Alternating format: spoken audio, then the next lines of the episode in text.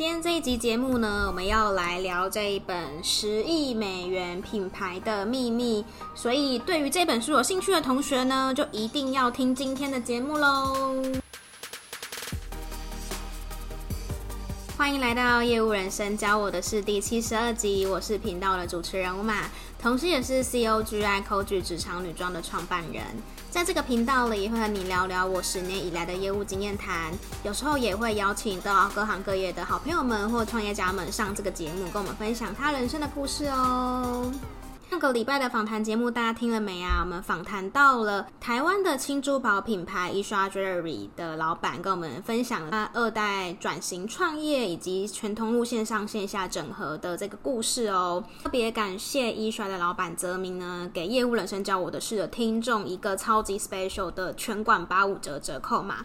那个折这个折扣码呢，只使用到明天，就是十一月三号星期五。所以还没有下单的朋友或想要下单的朋友呢，那去点。上一节资讯栏的相关链接，就可以享有全馆八五折的饰品优惠哦，送礼自用两相宜。我自己已经先买了一些，打算要送人，然后也有自己用的。如果兴趣想要看我买什么的人的话呢，也可以去我的 IG 看，或是可以私讯给我，或是可以问我意见，都很 OK。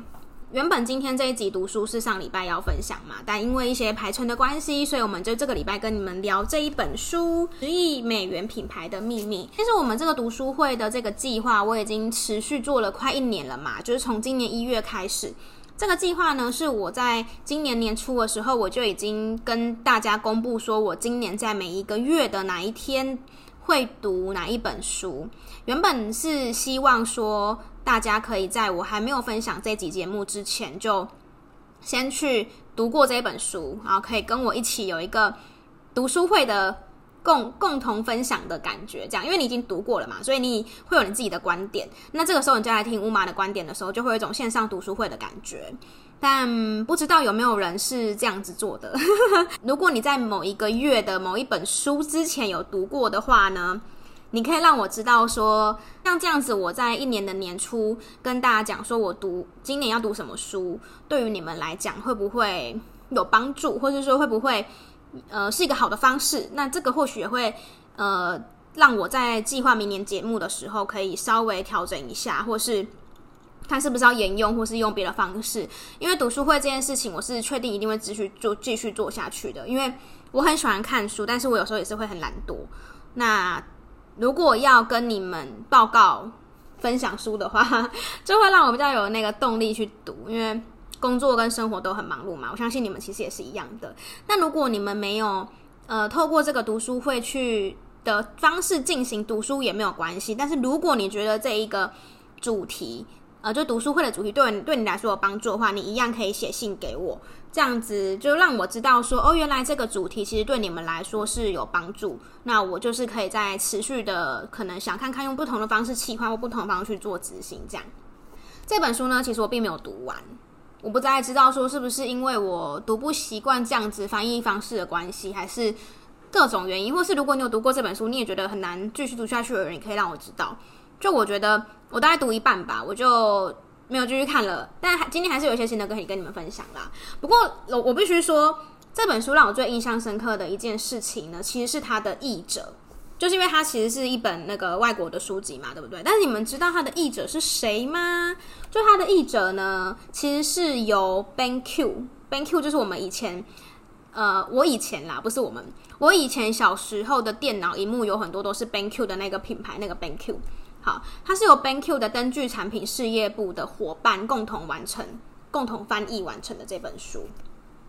那为什么他们会翻译呢？因为其实这一群人呢，有些人是产品经理，有些人是数位行销专员，或是做行销的。那他们其实，在他们公司的不同角色上面呢，他们其实都是试图透过他们的产品跟行销的创新，想要解决他们客户的问题，然后并且创造并且传递更多的价值。所以这个我呃。这本书是他们当时在读书会的时候读的一本书。那因为这本书大部分都是在讲 case，就是成功的案例的故事，所以他们可能透过这些成功案例的故事呢，觉得得到很多启发。那他们一开始就想说，那不然我们就是翻呃翻译给我们就是公司内部的人就是看就好了。然后到后来呢，就也呃希望说，那不然既然都已经要翻了，那就不如把它就是直接把整本书翻译。好，然后就出了这本书这样。所以这个是让其实里面读了很多创业家故事，但是最让我印象深刻的其实是这个 banq 的灯具呢。我为什么会知道？其实也是我之前在电商公司的时候，他算是我同事的客户吧。就是他们其实呃也是在做所谓的 DTC 这本书，他在讲引爆电商新创零售 DTC 模式，从产业巨头中抢走市场嘛。所以当时候他们的灯具品牌是有来找我们做电商网站。不过后续因为我没有去发，我因为不是我的客户，所以我没有特别去了解说他们怎么样。但是我对于 BenQ 那时候印象很深，是因为我想说他不是做电脑荧幕的吗？他们怎么会突然跑来做灯具这样？所以我有有印象有这件事情。好，那所谓的 E T C 模式呢，其实，在以我的电商产业来说的话，其实已经算是有点讲到微烂掉的一个概念了。其实 DTC 意思就是说 Direct to Customer，也就是。我要直接面对到我的客人，我不要再经过中间的通路商或是其他的人，我要直接面对顾客。以我平常在电商讲课的状况，就是说，我就不透过虾皮，不透过 Momo 不透过可能其他的通路，我要直接在我的官网。就是客人直接在我的官网下单，那就直接就等于说是我直接面对消费者，然后包含就是客服啊、售后这一些也是直接我去对，因为通常大家如果在平台买东西的话，客服大部分都是还是平台去处理嘛。假如说某某买东西的话，处理客处理呃处理售后的话，还是以某某在处理的。所以这个是我们在电商里面讲的 D D T C。那这本书其实里面讲的 D T C 呢，比较没有局限在所谓的只有做像零售电商这样的一个概念。它里面举了很多不同品牌的例子。那它其实主要的是要在强调说，像有很多大品牌，他们可能是透过不同的通路去贩售商品，那一样可能没办法做到这么完美的顾客体验。但是如果以新创品牌，或者说以新的零售商来说，我们是不是可以改变我们的方式？我们是。直接把我们的商品或我们的服务送到我们的消费者手上，这样子我们就可以掌握所有顾客的资料，然后掌掌握所有呃顾客他的呃一些体验，或者说进进一步了解说顾客他使用我们产品遇到什么的问什么问题，那进一步我们可以怎么去解决？所以这边讲的是在更大方向跟大范围的去讲 DTC 这个模式。好，但我自己读了。一半，我没有全部读完。我读一半，我自己的心得是，因为我现在自己在创业嘛。那我觉得创业这件事情呢，它其实就是一个天时地利人和。然后我觉得成功某个层面上也是这样子。就就算你今天创业很成功，你也没有办法保证说你下一次创业会这么成功，因为它其实是有很多很多因素加在一起的。所以我个人是觉得说，成功的故事呢，其实无法完全复制。那大家就是还是可以读，只是说就看你用在什么地方。如果说，诶，你们刚好公司现在遇到这个现况有一点像的话，那你们是不是可以加入一点点书里面提到的元素或是方式？那可以让你们的公司的产业变得更好。我这边就分享三件我觉得读过之后让我印象比较深刻跟有有启发的事情吧。好，第一个呢是他有提到其中一件一个故事是。他觉得新创公司或是一个品牌，新创品牌想要跟消费者去建立一个关系的话呢，是要提供给顾客所谓意想不到的体验。举例来说呢，它可以让呃消费者或者顾客去直接去了解新创企业他们可能办公室长怎样，或者说他们可能在怎么样的一个环境去去上班。可想而知，就是不是那种什么高级办公室，或是很。很漂亮的的地方嘛，那应该可能就会是一个比较稍相对简陋或者是相对简单的环境。他的意思是，对于消费者来说的话呢，呃，可以引发更多的品牌跟顾客之间的对话跟联系。那这样子品牌就可以跟客人建立关系。他其他说其实就跟人跟人之间建立关系一样，其实透过展现示弱的一面，其实是可以实现这件事情的。我不知道你对于这样子的想法是认同还是不认同呢？我个人的话，我还是比较不认同。我觉得你也可以说我的想法是比较老成，你也可以说我想法比较古板，但我就是还是会觉得说，我我身为一个一个品牌，那我是有品牌价值的，我是有提供给我的顾客，呃，所谓的呃，不管是服务也好，或是产品也好，这些都一定是要是。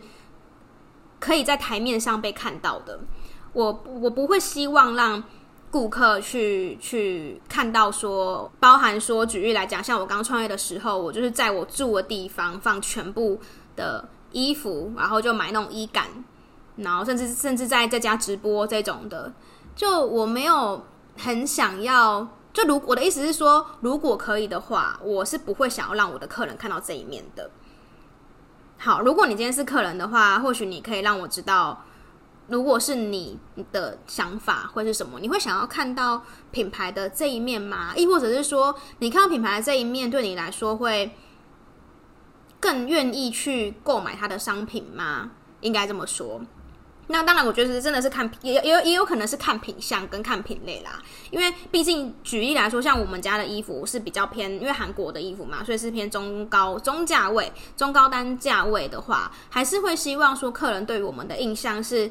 至少是一个干净，然后有到一个 standard 的那种那种感觉跟氛围，不知道能不能够理解我的意思？就我没有这么觉得说一定要给客人看到最朴实的的那一面，而且那一面可能是真的很难去美化的。你们你们懂那意思吗？对，如果你有别的想法的话，可以给我一些 feedback 让我知道。好。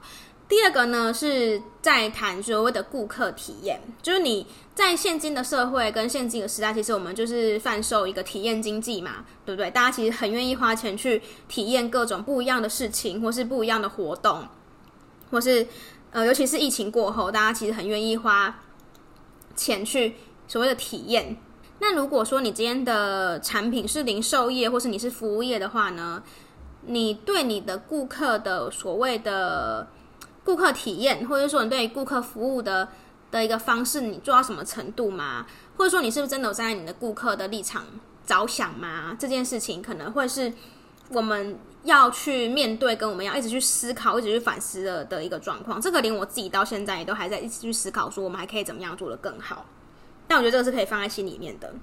第三点算是我自己在经营 Coach 也是很有感觉的，是他有提到说某一个品牌的电商网站呢，他们做了一个 A/B test，就是 A 的这个网站他们上面有写实体店面，然后 B 的网站是没有写实体店面。那这两个网站下去跑广告呢，A 的网站上面的转换率比 B 还要好。就这个在不是客人到店到店消费，而是单纯指网购消费这件事情来说的话，是这样子的。好，那这件事情呢，因为我自己就是这样子过来的嘛。我一开始只有网店，然后后来增加了实体店，所以就真的会发现说，我们的呃线上的订单在有开了实体店之后呢，甚至还比原本完全没有开实体实体店的线上的 order 还要更多。而且我发现我的顾客真的很少在问东问西，就大部分的人都还蛮阿莎力就。就买了，这个其实是说真的让我蛮意外的事情，而且很好笑。我之前有一次就在跟我的那个朋友聊天，然后他是兼职做副业，在虾皮卖一些代购的东西，然后他就跟我说一句话，他说：“我跟你讲，会问的就不会买，会买的就不会问。”然后就说：“天哪，你这这句话真的是买卖的真理耶！” 因为我跟你说，我自己的经验也是这样。